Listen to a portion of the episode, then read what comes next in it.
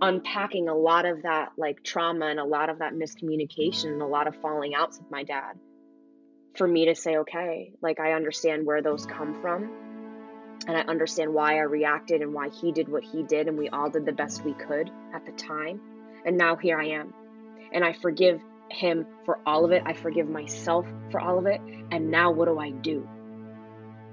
Because i love him and i want to honor him in ways that i couldn't I was not able to. I did not have the tools, the capability, and the capacity to do that while he was here. So, how do I do it now? Hello, and welcome to Grief, Gratitude, and the Gray in Between podcast. This podcast is about exploring the grief that occurs at different times in our lives in which we have had major changes and transitions that literally shake us to the core and make us experience grief. I created this podcast for people to feel a little less hopeless and alone in their own grief process as they hear the stories of others who have had similar journeys. I'm Kendra Rinaldi, your host. Now, let's dive right into today's episode. Welcome to today's episode. Today, I have the, the, pleasure of chatting with my new friend, Angela Gentile. Angela and I connected via Instagram.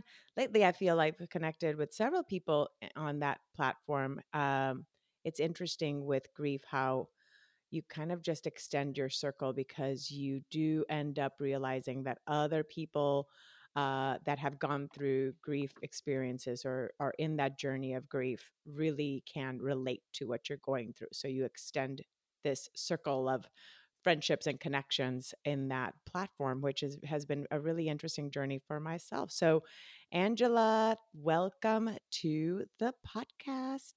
Yeah, thank you so much for having me. I think I love that you said that that, that Instagram, for all of its faults, um, for all the negativity sometimes like mm-hmm. there is beauty in in it if you know especially using it to connect in times of struggle and need and and to just gather information. And i think especially when we're grieving it can be a very lonely and isolating process especially in your circle of friends if you're processing in a way that the only one. might might not mm-hmm. might not make sense to other people. It's really nice to connect when you see something familiar and oh i feel that way too. So I just appreciate you mm-hmm. having these kinds of conversations and inviting me to to join. So thanks. Thanks for having I am, me. I'm so grateful that you are here. I'm so grateful that you're here. So tell us a little bit about you. I know you were a teacher for many years, um, and then kind of shifted. So let's talk a little bit about the what the what you do, the what you did and do yeah, now. Sure. And then well, we'll go into an, other stuff. Yeah, it's quite an evolution. So I was kind of the worst, best public school teacher that there ever was. um, okay, wait, wait, wait. Let's let the worst, best.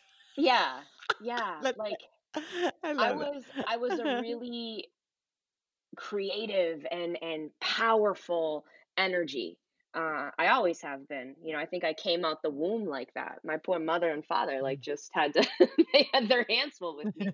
I'm a I'm a Leo, so like, you know, you you hear me before you see me kind of thing. So, yeah, I was a I was a, a public school teacher at high school. Um, for the majority of my time here uh, or in teaching wasn't spent in Boston and in the Boston public school system. So, yeah, like I I had a lot of great ideas. I had a lot of creative things to do. I was really passionate about like learning and and inspiring. And I think what happened over time is I really got pigeonholed, uh, and a lot of that creativity got um, subdued. You know, and it was mm, mm-hmm. I I I think I when I when I was on and I was great, like I had wonderful connections with my students, and I still do. I still talk to them. I still see them. They reach out all the time. So that was beautiful. But I think over time, the more I the more I grew up and kind of like started to f- get into myself a little bit, I started teaching, God, when I was like 22, 23, a fetus. You're a kid, you know? yeah. I was a yeah. teacher. You got out of like, college early then. Uh, yeah. What? What? How old were you was, when you got out of high school then? I was 18, so let me think, like 24, 23 when I started teaching. Yeah, no, so that, I, yeah, like, you went straight. Yeah, no, that makes sense. Just yeah. graduated, you know. So yeah, and I think as I grew up and and and started to kind of unfold myself, I, I I realized like I was not meant to be in this job, and it was square peg, round hole. And I'm a really creative person, but I am Mm-hmm. not an employee. I'm a boss. And the more that I get told what to do, and the more I I look around, I'm like, I could do your job better. I was just, I don't want to play by the rules. And over time, I just got really angry, really burnt out, really bitter. And I was like, I don't want to do X, Y, and Z. I want to do A, B, and C. And those lives didn't really cross. So I just, it wasn't a match anymore. And I think that's what happens, you know, with a lot of things that you start really young. And as you mature and grow, some things just don't necessarily grow along with you, whether that's jobs, relationships, places, hobbies, etc. So yeah, and I think I didn't really what, realize what you're like saying how is amazing. yeah, yeah, What you're saying right now is so amazing because yes, you're right. It fits into so many different things, but so many yeah, people end up just trying and trying to, to fix it or like to become then the square in the round peg, you know, or you know, mold into That's that it to be able to fit. And and it's still it's like feels so out of alignment and sure. people feel unfulfilled, but it's because you really are not living in your true self. Absolutely. So you so what what shifted at what point did you're like, whoa, I need to get out? Mm, mm. Well, I think I think there are several instances where the world was just giving me like little love taps on the shoulder, being like, "Hey, girl, hmm you might wanna might wanna listen to these nasty things that are happening right now and like make a shift." You know, like I would get in trouble. I would be very hmm reactive. I have a personnel file. You know, whatever. It, it was I was hmm just angry, and I think the more that I was stuffing myself down, oppressing who I was, I was miserable. And that shows like I didn't, the students didn't deserve that. I shouldn't have been there. I should have left. You know what I mean? So over time, like I just wasn't listening and I was just unhappy, but I didn't know what to do. And it was sort of that situation in the movie Mean Girls when it's like, stop trying to make fetch happen, Gretchen. And I was like, I don't know what to do. I didn't know what else to do Oh my gosh, it's been so long since I've seen that. I've yeah, but it's we, been it's but we been know so the long since I've seen that movie. Like No, um, I don't even remember that reference. I'm gonna have to go see it Oh my God. Stop again. trying to make fetch happen, So Gretchen. yeah. So then I had this moment where I was like trying to do different things. I started a fitness business in grad school that I was just kind of like meandering around playing with as sort of like a side hustle. Um, and I was like, I might hmm be onto something, but I really wasn't ready to make the jump into doing like fitness and running my own business full time. I didn't believe that I, I had something substantial to offer. And like I said, the world just kind of kept showing up. And the big thing that caused me to like multiple 360s, like spin out car crash and look at my life was when my dad died. I lost my dad in December of 2015 uh, of a sudden aneurysm. So tell tell me. So okay, so you were the, you had been in grad school while you were while you were in grad school. Were you also still teaching at that moment? Oh yeah, I was doing all the things. I was you were so I, you're I I teaching just all of it at the same time. yeah, because I just kept thinking like it has to be me, right? Like like it's not the Mm, job. It must be something wrong with me so that I can why can't I do this job? Like being in an mm-hmm. abusive relationship, you're like, "Oh, it must be me." Nah, baby girl, he's an hmm asshole. Get out. Like that's this isn't you, you know? But I think mm-hmm. I thought if I just did mm-hmm. more and like got more qualified, had this thing, like did this lesson, took this trip, got this certification, like everything, it was all external everything was external rather than facing like the internal things that were going on and the complications of my own trauma and my own healing within me. I just put it outward into the world until my life rocked and my dad died and it forced me just like I said, multiple 360s, like a spin out. And I was like, what To be okay. So let's let's talk about that. Let's talk about what. So do you want to go into uh, just a little bit of a of a picture of your relationship with your dad, and then just how it was that you found out the Mm, news, and then we'll go into how that ended up shaping who you are now. mm, So okay, what sure. you get that call, where were you on that on December 18th? Was it is that the day he got the aneurysm or or was it hmm was it sudden? Was it Yep. tell tell me a little bit about that. So, um, there were a few days leading up to it. Like he died on a Friday, so I want to say like maybe that Monday or Tuesday, he Mhm. had a stroke. And my dad was only 65. And he was with my grandmother and my grandmother saw like his face droop and was like, "Oh my god, Mm. 911." And my dad was like, "No, we're fine." Like he didn't even he just I mean, that's one of the symptoms of a stroke is like to be in complete denial, like you have no idea what's happening to you. Mm. So, um they brought him to the hospital, he had a stroke, and I didn't get the phone call that he was even in the hospital. My father lived like 2 hours away from me in like the western part of Massachusetts. So, I didn't get the phone call from his and from his wife until like 10 PM. And I was like, "What?" Like nobody told me and they're like, "He's fine. He's okay." And I was like, "All right, forget Mm, it. they I'm didn't wanna coming." freak you out. Uh-huh. I'm right, right, because I they know that I'm emotional and then I would panic and I would like set the hospital on fire and like come in, you know? So they they waited to tell me um around like 10 o'clock at night and I called out of work. Until you were out of the until Yeah, yeah. yeah, Were they out of the hospital at that point? They're like, "Let's call her when we're she we're not in the hospital so she No. doesn't set the hospital on fire." No, I love that because that's like what I do to my mother. I'm like, "Let me tell her what I'm doing, this crazy shit that I'm doing after the fact." No, they told me um I think once they realized like everything, like what was happening, like just gathering some information um before, you know, they reached out and with next steps. So I came to the hospital like 2 hours away um the next day and I was there like Tuesday, Wednesday. And yeah, and then my dad got released. Like, I mean, it, uh, there's a huge long story in there, just kind of fighting with the doctors about, I don't know. They wanted to do procedure A, and I was advocating for procedure B, but because my gut instinct was telling me procedure B, and then I had to have three different Mhm, doctors, like mhm. this Doogie Howser motherfucker came in. I was like, nope, who are you? Get out. I want the doctor. Like, I was really the pit bull Mhm. and the Rottweiler in this room, like advocating for my dad. But I think after three different doctors and my family was like, Angela, let's just do what the doctor says. I was adamant of like, uh uh I don't like that. I don't believe that we should be doing procedure A. I think we should do B.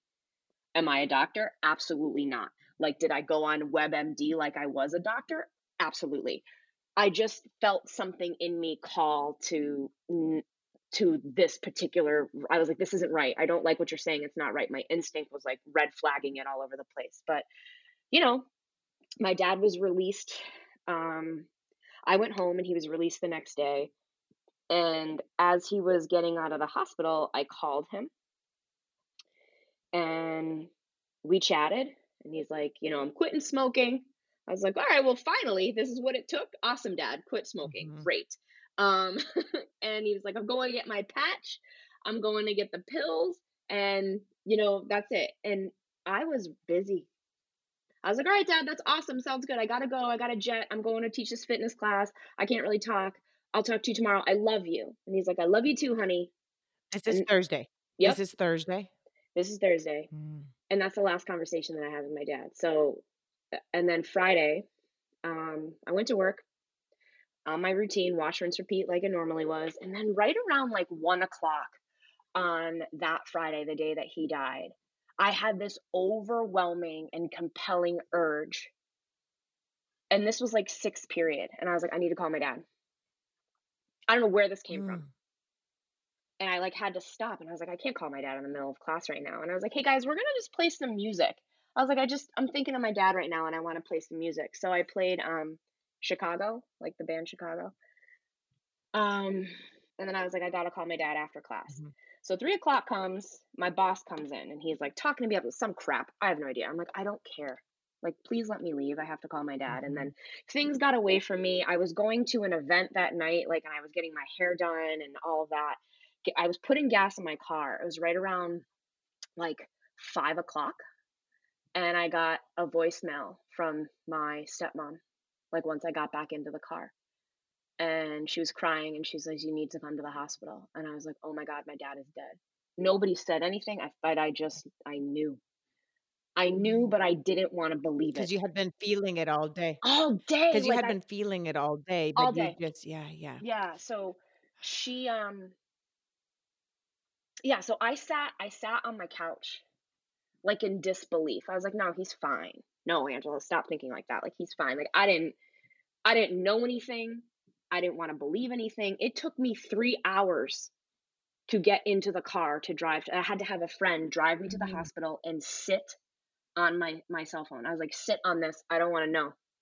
I don't want to know. Mm. I don't want to know because I knew. You know what I mean? Because if you knew. don't know, because it's kind of like if you don't It's know, it not real. even though you knew exactly, even, but if- then if Not you're real. hearing the words, then it makes it more real. Yeah, like if I don't go, if I don't, you know what I'm saying? Like I was even like, It's should I just yeah. go to this You don't have to face it. Yeah, you don't have Yeah, to face I was it. like, I should just Yeah. shower and go to this event. Literally. You know what I mean? And Wow, I was absolute like eerily denial. calm. Yeah, in that moment. Yeah, Mhm. I was just very calm, like disbelief. You know what I mean? So then I Mm. get to the hospital and, you know, I check in and they're like, oh, you know, when you see the nurses go, oh, that's her. And I was like, oh, fuck. Mm. So they send me into this like private room, which I didn't even know that they had like a private waiting room. And I guess it's like for people in this situation. And like my whole family was there. I was the last one. Everybody was waiting for me.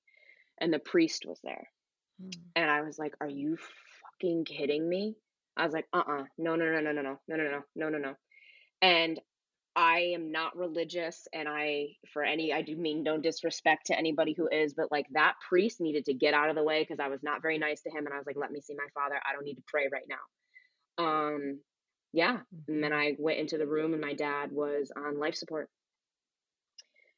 And in that moment, when I had my hand on the curtain and I, I pulled it open, there was a sound and a release that came out of me that I've I've I can't recreate and I can't I can't Mm. really explain. And it was like Guttural, uh, uh, guttural. Guttural. guttural? Completely, yeah, Yeah, guttural sound. but like part of Yeah. me was gone Mm. in that in that exhalation. Do you know what I mean? A part Mm. of my soul was like gone and the thing I said to myself and I maybe it was out loud, I can't recall. I just said I forgive you. You know, our parents are not perfect. We are You all saying imperfect people. to you were saying to him? Yeah. You were saying to him? Yeah. Yeah. Like I forgive you. Mm. I forgive you. Like the sound and I just like I forgive you. And and I just said no, no and I was like on my knees next to the bed.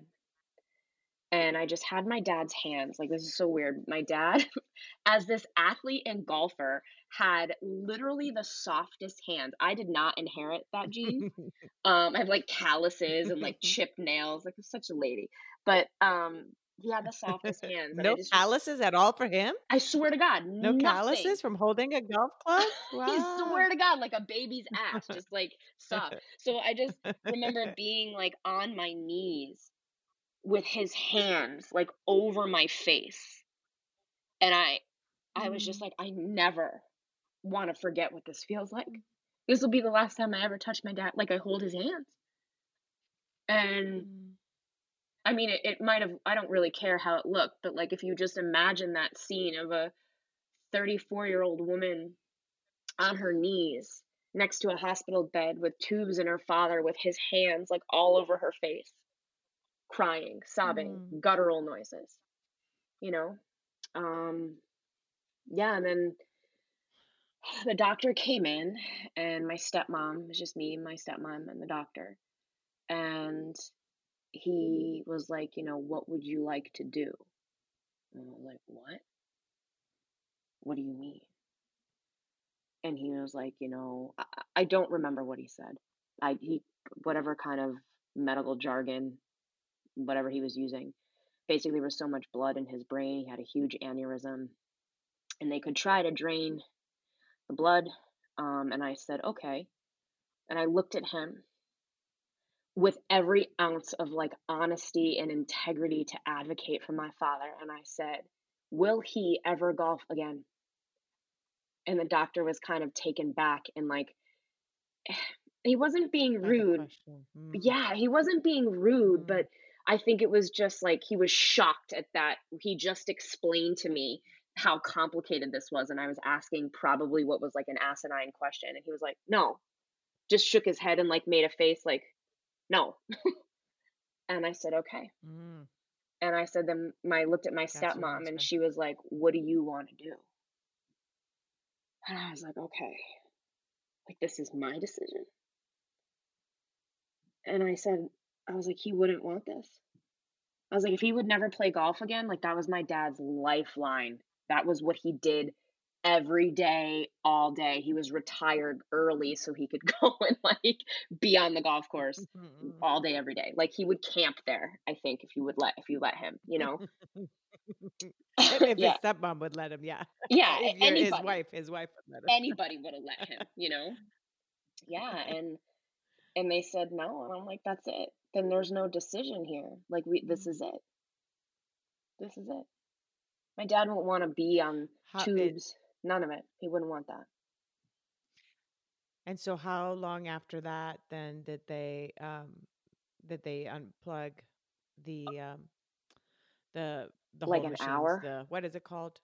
Uh, I don't even know. later. So ventilator. that Yeah. Yeah. in that hour you, you felt when you made that decision, you knew that it was a decision. You were advocating for him. So you felt at peace with that decision in that moment. Yeah. Yeah. There was no other decision to make. Oh, good. Good. Yeah. I mean, and you can go back and you can replay like when we when we look at like the text messages and who called him and they're like, Mhm. God, we I talked to him around like one o'clock. And I was like, get out of here. Mm. So when we look at the timeline, that when I had that moment where I was like, I gotta call my dad, is probably when he died. Mhm. And you know, had I called him and had he not answered after just being released from the hospital, I would have called my stepmom. My stepmom would have come home early, would have seen him on the floor.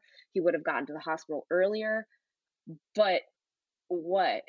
Would he That's have been just not how it, yeah, saved like just not what it, right, right. drooling, Right. like being confined to a wheelchair? Like I I, I know that how the, the the hmm course of events have unfolded is the way that they were supposed to how it had to be. and how it had to be how it had to be.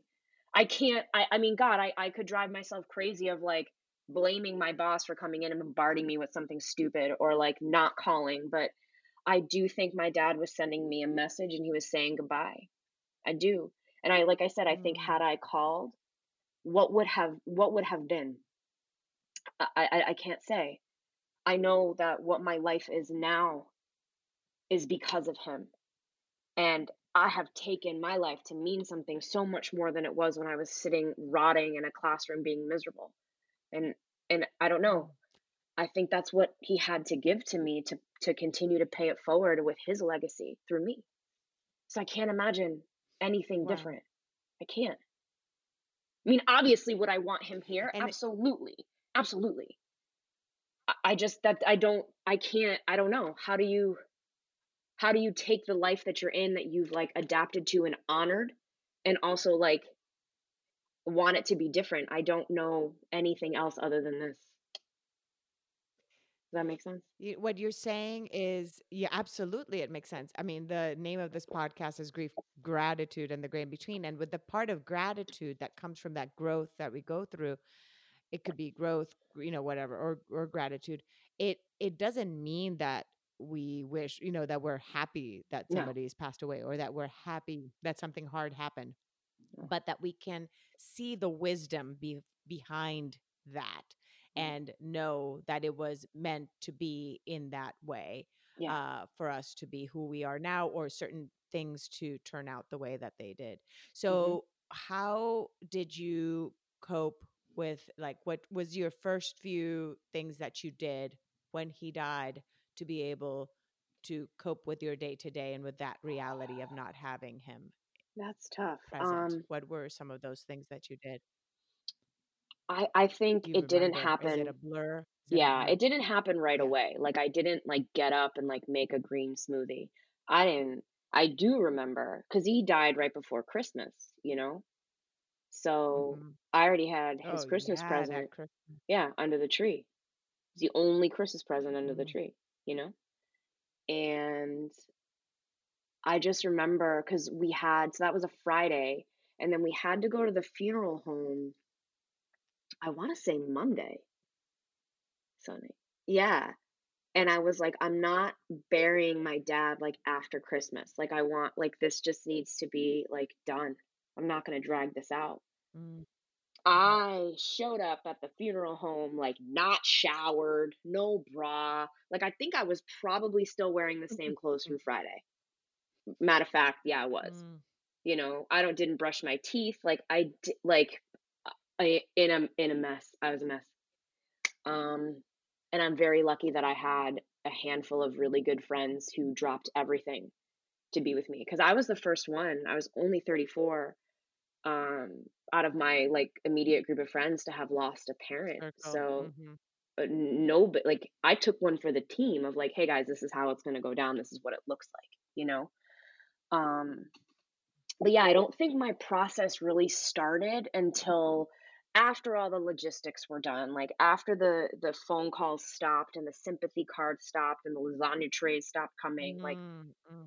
because all of that was just distraction and and it wasn't until life resumed normalcy for everybody else and I'm standing in ashes of an old life that doesn't exist anymore and I was like, well, every like what the fuck? What do I do? I don't my what is my life right now? So it probably wasn't until like February, like a good 2 months after he passed when things like kind of just resumed and no phone calls and I was alone. Just me and my dog. Um, so one of the things that I did immediately, I don't know if it was healthy, but this is like what how I I coped. Like I went back to work right away. I live alone, so it was just me and my dog, and I was single at the time. So I was like, I don't, what do I do? I can't sit in this house and like pace and cry. I was like, I need to go to work, and it was like a distraction, you know. But I would come home and I would freak out about the dark. Um, like for some reason, I thought that that, was not something hmm, that was not something you had before. That had not been something you had no, not at all. afraid before. Mm. No. I mean, sure, like I don't want to be like in a dark basement by myself or like in a dark alley, but like the darkness of my own house that freaked me out.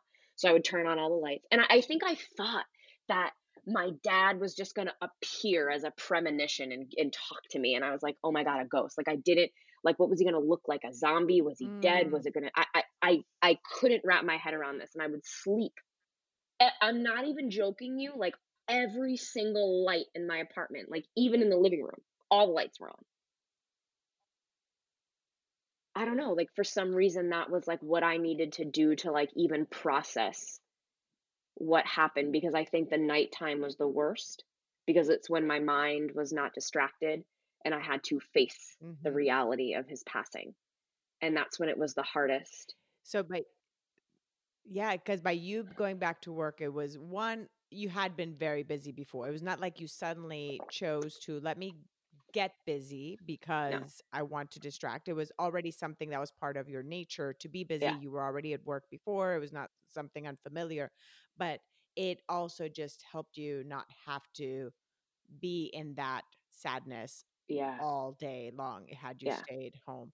So um so then yeah, so tell us and so then it's when so you went started going back to work. That was kind of how you started to cope was just getting back hmm into the busyness. So at what point did you start seeing then because you you said something so powerful the standing in the ashes of the life I no longer basically had.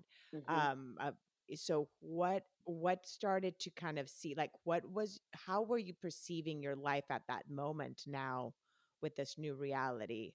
What what, uh, what yeah what was what was going on in your in your mind?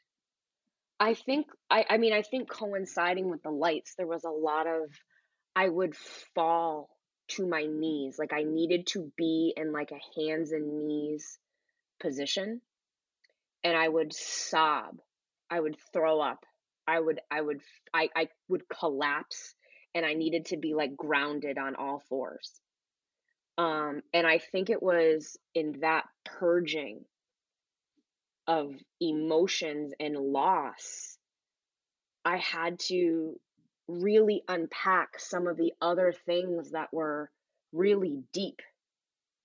A lot of trauma, a lot of patterns, a lot of what the hell was this for? Why? I would cry and I would just be like, why? And I would scream in the car by myself. I would scream on my hands and knees, why? And I would scream, "My dad is dead." Like I had to scream it out loud as if it like like it needed to resonate and bounce off the walls so that it would resonate with me that he was gone. So I mm. think it was in that like purging of a lot of pain that it made me just say like what was this for? Why? My dad was too dope. He was too great of a man and maybe it had to allow me to understand that maybe I didn't appreciate him as much as I could have and build as strong of a relationship as I could have when he was here. So how do I honor him now? How do I how do I like say I'm sorry and how do I honor this man who was so amazing and more amazing than I ever gave him credit for while he was here? How do I do that now? Hmm. And I think when I started asking that question, and it took me unpacking a lot of that like trauma and a lot of that miscommunication and a lot of falling outs with my dad for me to say okay like i understand where those come from and i understand why i reacted and why he did what he did and we all did the best we could at the time and now here i am and i forgive him for all of it i forgive myself for all of it and now what do i do because i love him and i want to honor him in ways that i couldn't I was not able to. I did not have the tools, the capability, and the capacity to do that while he was here. So, how do I do it now? And I think when I started asking that question while crying on my hands and knees on my kitchen floor with all the lights on in my house, I was like, what am I doing? This isn't it. I'm not happy. I'm gonna, uh, like, I have to honor my dad by, like, being brave. Cause I was like, I'm brave as fuck. If I survived this, if I am able to pick myself up off of my floor, shower, and go to work and like be okay and not take my own life, yo, I can do anything. I'm brave. My dad mm. taught, he gave me this. He put this in front of me and he died to show me that I am brave and that I can do anything. You are brave. Yeah. I'm brave that you could stand up yeah you could stand up now for yourself and for your own life and what you wanted your life to look like yeah because you had already been able to face that so yeah. what then made you completely do that 180 I just wasn't again it was like what am I doing? I can conquer anything. Why am I doing what I'm doing? Oh because i'm afraid to piss people off. I'm afraid to say no. I've picked up all of those like mm-hmm. female people pleasing like inherited reactions and responses to things like that aren't even mine these are like generational shit that just has been bestowed on me and i'm like i don't really want this carried, anymore yeah you, you know yeah you. Mm-hmm. yeah for sure like yeah. so i'm gonna break it it's other uh, people's stories it's other people's absolutely. stories that you just carried along absolutely yeah, from generation upon so generation then, so I was like, And so then when you chose to broke that pattern, what was the first thing you did? I quit. I quit my job.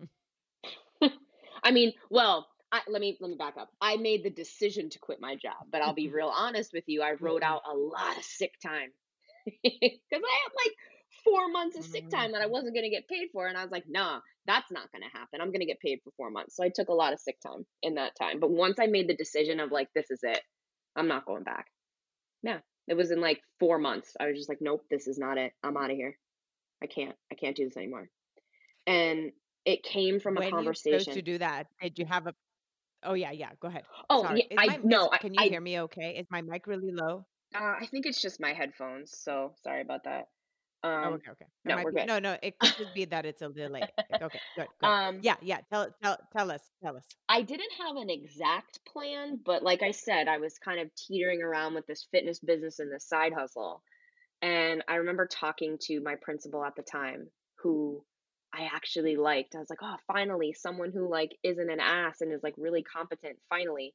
Um, and we were sitting down, and he was like, Angela, he's like, you're not happy here, and I just burst into tears this is probably May of 2016, so like six months after my mm-hmm. dad died, basically. And he's like, You're not happy. And I'm like, No, I'm not. he's like, What do you want to do? I'm like, I don't know. And he's he just looked at me like a like a dad, like a dad. And he just said, Angela, sometimes you have to jump with or without a parachute. And I said, You're right. You're right. And that's when I was yep, like, yo, I'm brave. on the way down. You build it on the build way it down. on the way yep. down. And I said, You're right. And yep. it was in that moment that I was like, yo, I got no parachute. I have no plan, But like I said, I survived this. I'm surviving this. Like, mm-hmm. I'm going to be fine. Nothing in this world will break me. Please. Like, if I made all this money while I was like unhappy and broken, imagine what I could do as a whole centered, authentic person. I'm to make millions, you know? So I was like, I mm-hmm. got to get out of here. This isn't it. If, if, if any second my life could be taken from me and I could drop dead on the floor from an aneurysm, what the hell am I doing? I got to get out of here. And I left. I mm. quit. And I spent that summer because we get paid over the summer. And I was like, what what am I doing? And I just kind of I planned. I I had all this money in the bank cuz I was trying to live a life that really wasn't mine, like get the good job and I was going to buy a condo and I don't know if anybody knows what the cost of living here is in Boston, but like you know, five hundred thousand. I yeah, lived in the I lived in Massachusetts. yeah, yeah. You a, a yeah. whopping half a million dollar gets you like a three hundred square foot studio. Mm. So like, I was I was ready to like buy something and put a down payment, and I was like, that's not really what I want. So I took a year mm. and I was teaching fitness classes here and there, but I kind of took a retirement. And I I saved enough money to live comfortably for a year. And I was like, I have a year to figure this out, and I'm just going to feel, and I'm going to listen to myself, and I'm going to try, and I'm going to fail, mm. and I'm going to be okay. You know? So I took that pause for so myself. Beautiful. I took, thank you. Thank you. I took a pause and a retirement to get away and regroup. What do I want now? What's this going to look like? Who am I? What's important to me? What do I value? What do I want to do every day? How do I make that happen? What's the plan? How can I execute something? Did that work? Watch, wash, rinse, repeat you know and then and then so then what after that year then what what evolved from that you were still taking your fitness lessons now your classes now tell me a little bit because you had shared with me when we t- spoke mm-hmm. about that um that program that you had developed when you were in graduate yeah. school yep um so that started to evolve again a year later or how yeah so that's kind of that's kind of what I ran with. So when I was in grad school, and like I said, I was just sort of something I was playing around with as like a passion side project. And I started running wellness programs at schools for teachers because I was like, this job sucks. Everybody treats you like shit. Teachers matter. So I created this class that was very like mind, body, soul centered. And I was running it like illegally in my classroom. Like we would move all the desks and teachers would pay me, which anybody listening, like that's not okay to do. um, yeah, and they were just paying me like 10 bucks a class. And we had a class full of teachers doing this like boot camp and meditation. And I was like, you know what? I think I'm onto something. If people are paying me to do this, right? Like how mm-hmm. if they're paying me to do this, how can I continue to run with it, you know? Um yeah and then i was like all right i'm gonna i'm gonna do this so i got i got contracted now that i was no longer like an employee of boston public schools like i could go and work at schools and get paid so i would get contracted and i would have teachers pay me or i would have the school pay me so i started running fitness programs at schools for teachers in the boston area that's so yeah, it was great. Wow. And So you still linked because you saw the need. The thing is that had you not been in the school right. system for the years you were, you would have hmm not realized that that was the need, you know, Yeah, a, need for these teachers to also keep their sanity and it just helped them be better teachers because they were having this this yeah. hour. How long was it? 45 minute class? Yep, 45 45 minutes? minute How class. how long was the the 45. class? 45 minute class to regroup and then be able to be more present for those kiddos. So Absolutely. what what an amazing, you know, journey. So yeah, it took you back to the school system, even though you were out of it as a, a regular, you know, I do think. You I do think it was like a natural hmm progression though, because I think as Yes, as you're yes. pivoting, you keep like one foot where you feel comfortable, you know? And I was like, I, I knew that world. I hmm knew education. I knew the pain points. I lived it for almost 15 years, you know?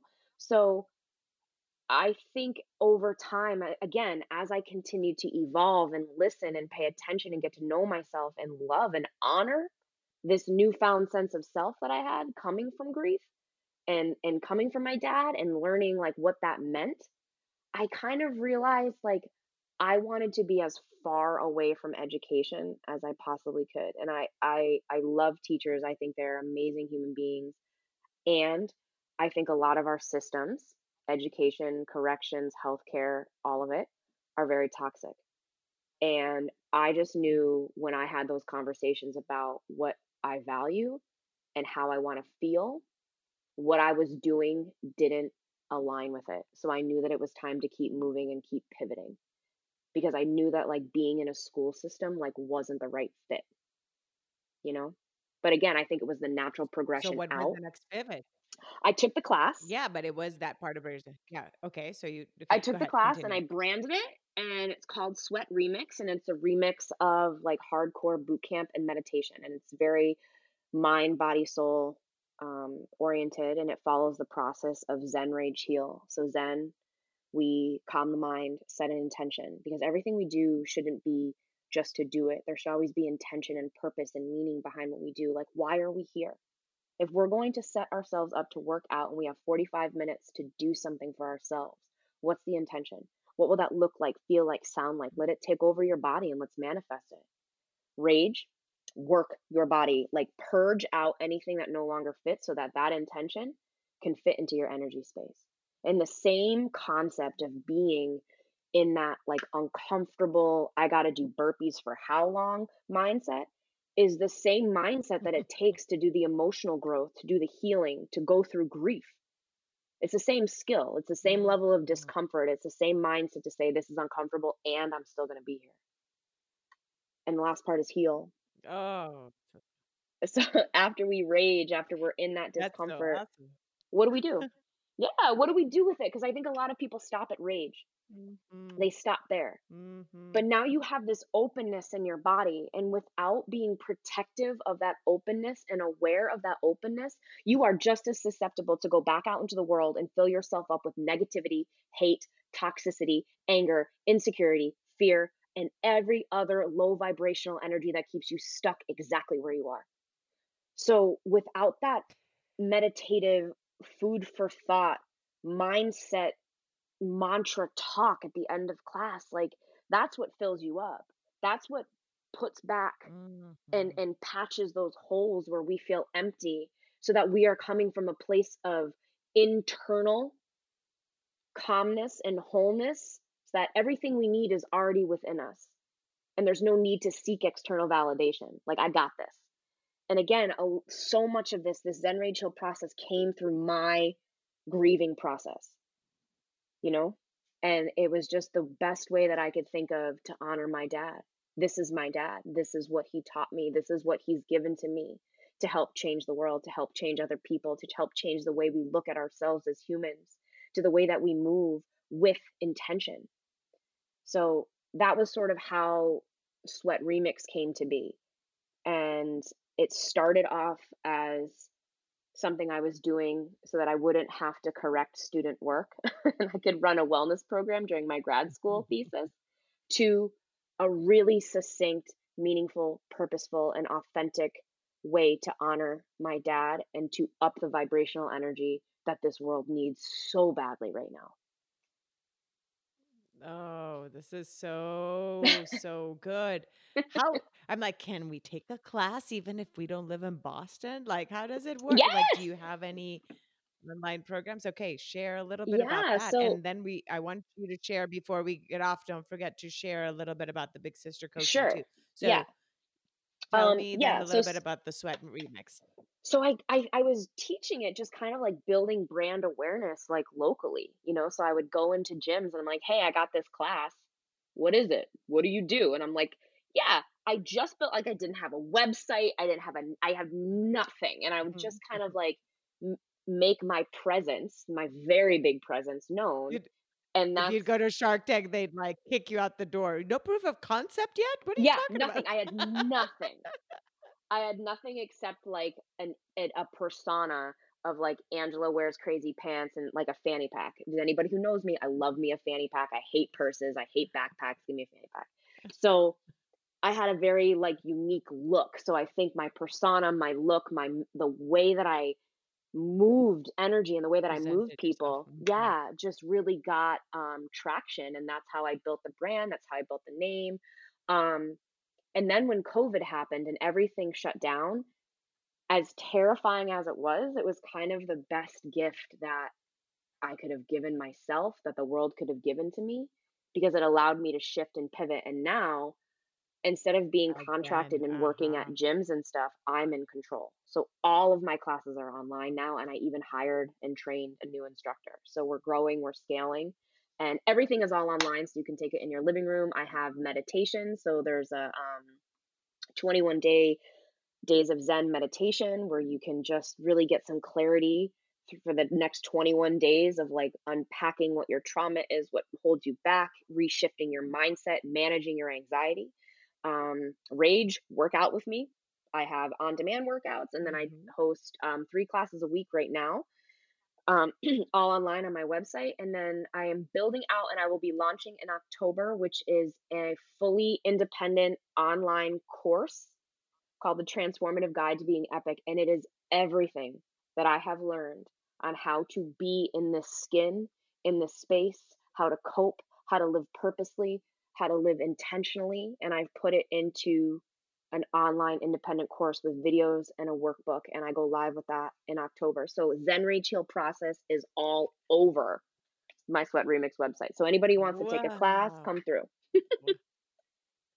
Wow. Well, I'll make sure to put that, you know, all your data on the all the info on the show notes so that people can go to your website Yeah, um thank and then you. also find you on Instagram and all that kind of stuff. But um that is just amazing. Like just Yeah. that, you know, really, really 180 that you hmm did and the passion and the the I, I can't imagine you having been the person that you were describing yourself to have been before because you know like that anger or something you know like right. just I just can't imagine that because that is not who I know right now. I know, but it's so I think it's when we look back on crazy. on many iterations of ourselves, we do the best we can with what we have at the Mhm. time.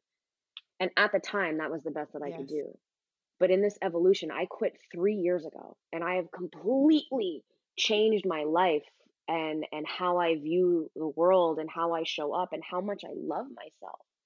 And I think like Mm. why I've chosen to even pivot a little bit more, like as my brand and fitness has become more sustainable, I think now I'm finally in a place as a human being who is still processing her grief, will always be processing her grief, but is ready to have Yes.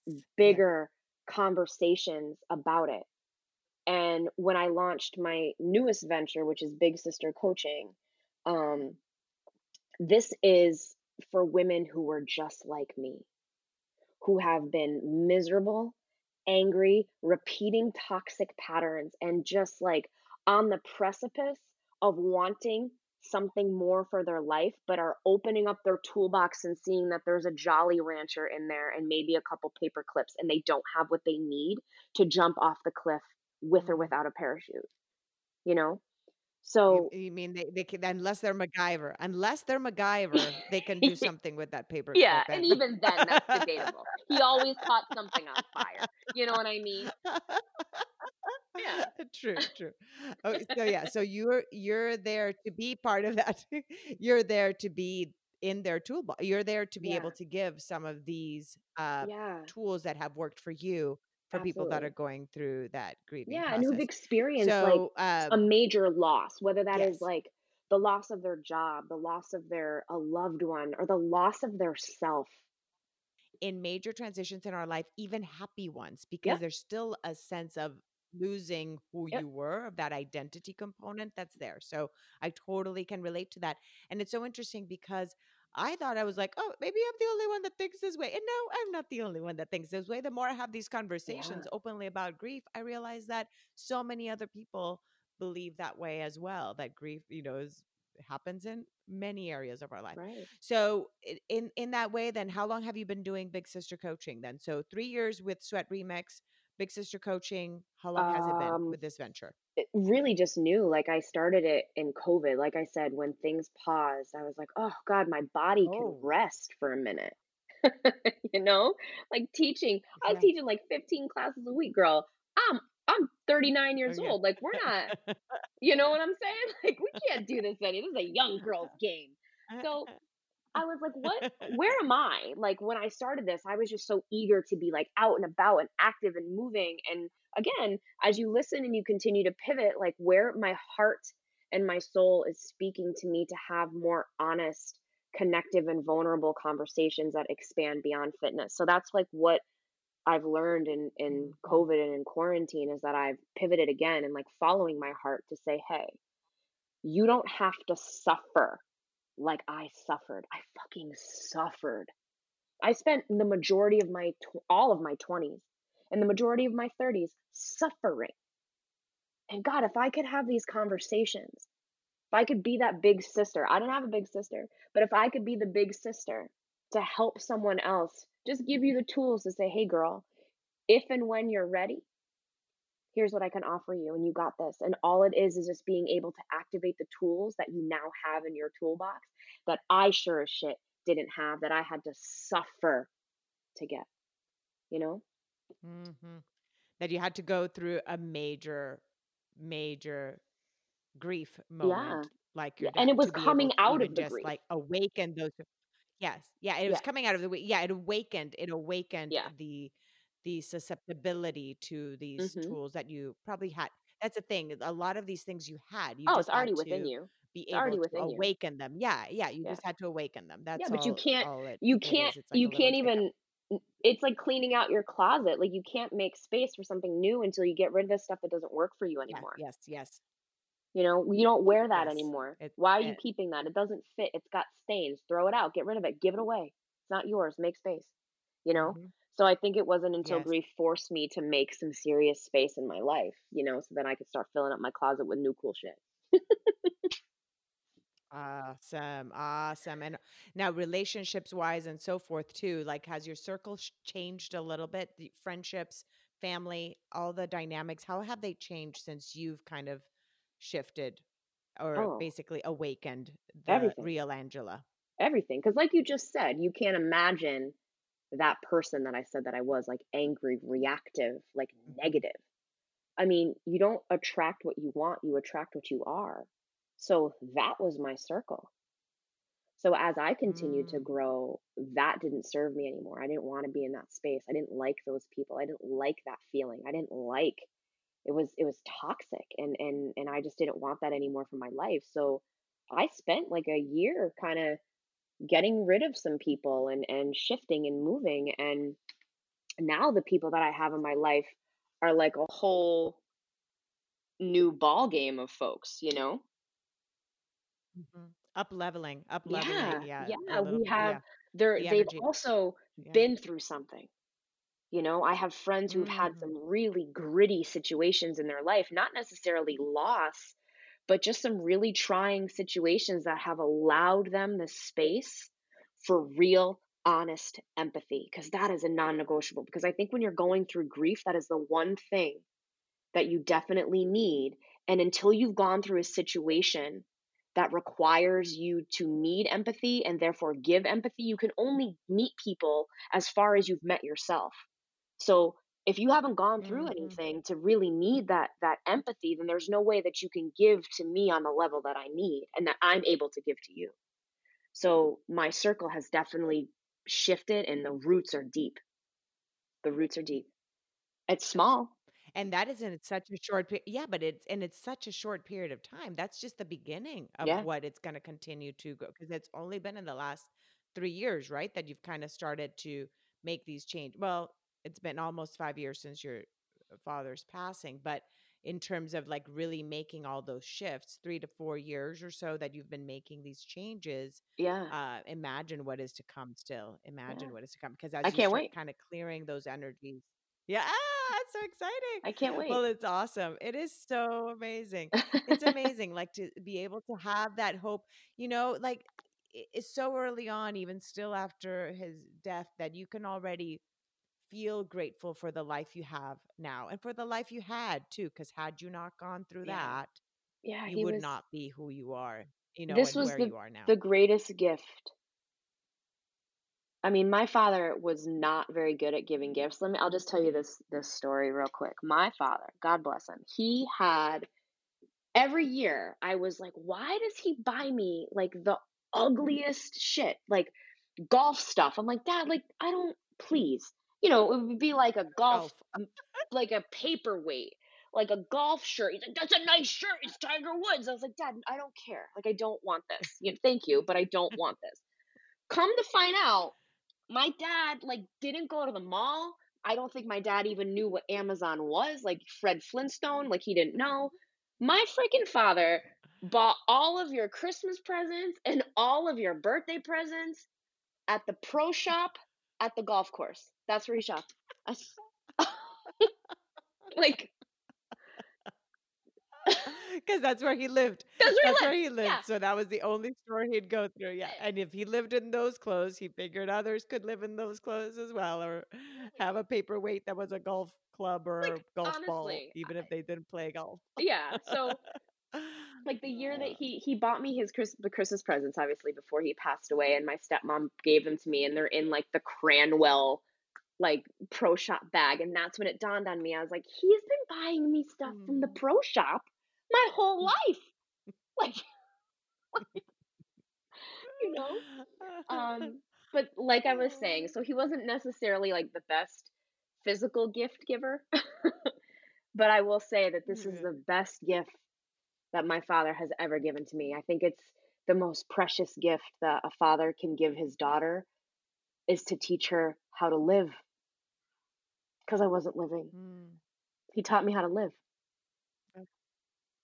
Do you feel him? Do you feel his in and the things you do? Do you feel you know how you were saying mm-hmm. like you were kind of feeling those tops in mm-hmm. your life? You felt several times in your life like a tap like you should have kind of gotten out of certain situations like for example when you were working and kept yeah. on doing something that was not your yep. soul's calling do you feel those comforting kind of little taps and little messages or things through your life now i don't think they're very fleeting i think it's just a cons like it's very consistent like i'm him i didn't notice it mm. as much when he was here when he was alive. Like I didn't look at my dad and say, "Oh my god, I look just like you."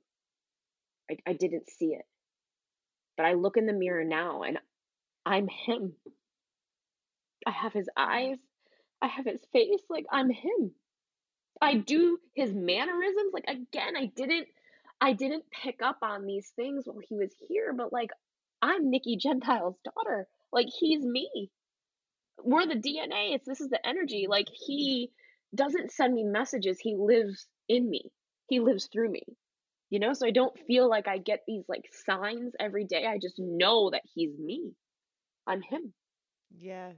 Like you just feel you feel that connection mm-hmm. always. It doesn't have it doesn't no. have to be just picking up a phone and calling him like it was before. It's just that right. constant knowing right that you just are carrying this energy with you all the time. Yes, mm-hmm. I completely can relate all to the time. that that you're just yeah yeah i mean look wow. like i would love to so have more dreams i would love to have like i've had one dream you know what i mean where i felt like my dad was there i would love to have those and i also think like this is a pretty magical place to be too he's here he's me mm. he's in mm-hmm. me you know mm-hmm. oh so beautiful thank, thank you, you, so much and for honoring nikki gentile uh, yeah. as well by sharing your story, his story through you, and uh, and for all the things that you are doing now of paying it forward and making everybody else's life a little bit better just because of the things that have been birthed through this you know all the things that have been birthed through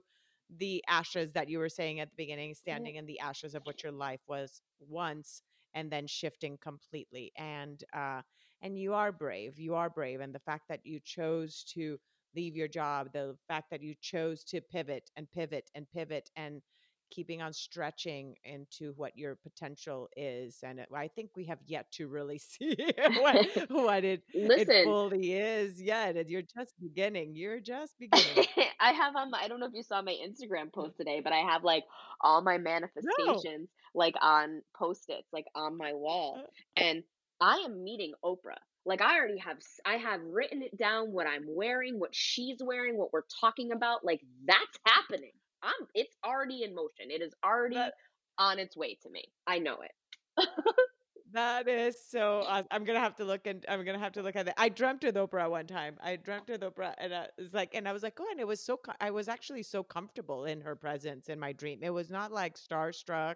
I was yeah. really comfortable. It was that when I woke up, I just felt like, oh, I just hung out with Oprah in my dream, and I actually. That's what I mean. Like, hey, girlfriend, like sitting so down I, at your t- at your kitchen table having a coffee. You know, that's what it is. So yeah.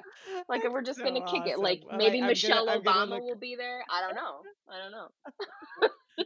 just hanging out. Just Chilling. hanging out. Yeah. They're doing your they're taking your class, girl. They're oh taking oh your class. They're probably taking your sweat remix class. Who That's knows? My, yeah. I bet I bet Michelle will do she'll do a little playlist. You know, she does the Spotify playlist. I think some I think there's some Spotify Yeah, yeah, yeah, yeah. Michelle Obama does. Yeah, so she'll probably it. have her own like, you know, she has her work. Yeah, she'll do her sweat remix playlist of what Perfect. songs she listens to while she's doing her sweat remix. Michelle Obama, if yeah, you listen to this, I will gladly use your playlist at class. So just come through, okay? Thanks. Perfect. Perfect. Well, thank you, you see so here, much. we're manifesting even more. That's it. Thank you. Thank I you. I appreciate you having me on here and continuing to open the door and to hold space in this platform for us to share stories about loss and and moving through it and finding our purpose like I, i'm i'm so appreciative i'm so grateful to have met you and to connect with you and for you to do this for for me for my dad and for every other grieving human on this planet so thank you so much well, at least whichever other grieving human that ends up listening to the podcast so whichever other grieving human that listens to the they podcast will. i i know that they'll get uh, a lot of lot of knowledge from what you just shared and it's just not and not just about you don't have to go through necessarily something as hard as you did in order to really be in tune with who you are right it's just a matter of hearing those story. taps and like yeah. in, on the shoulder yeah that right. was yours yeah and the, and others uh, they will kind of be like oh my gosh yeah i felt those taps i felt those taps and i have not listened so just just listen that's really really yeah. the the aha kind of moment, as Oprah would say, my yeah. aha moment. Listen um, and be brave so and just jump. Again. That's it. Yes. Listen, be brave. Yes. Jump. jump. and build the bear. Yeah. build that shit on the, the way down. The, the parachute with the paper cut and the Jolly Rancher and the Jolly Rancher in your purse. yep, that's it. You open your toolbox, you're like, yep, it'll all make sense. Now that I said that analogy, people are going to be like, oh, I get it. I get it. I love it. Thank you once again. Okay, thank you.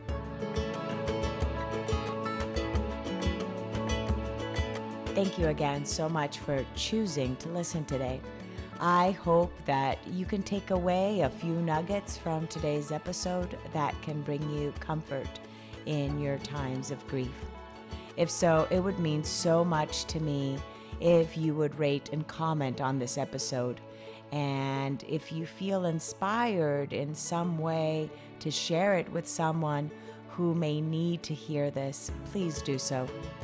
Also, if you or someone you know has a story of grief and gratitude that should be shared so that others can be inspired as well, please reach out to me. And thanks once again for tuning in to Grief, Gratitude, and the Gray in Between podcast. Have a beautiful day.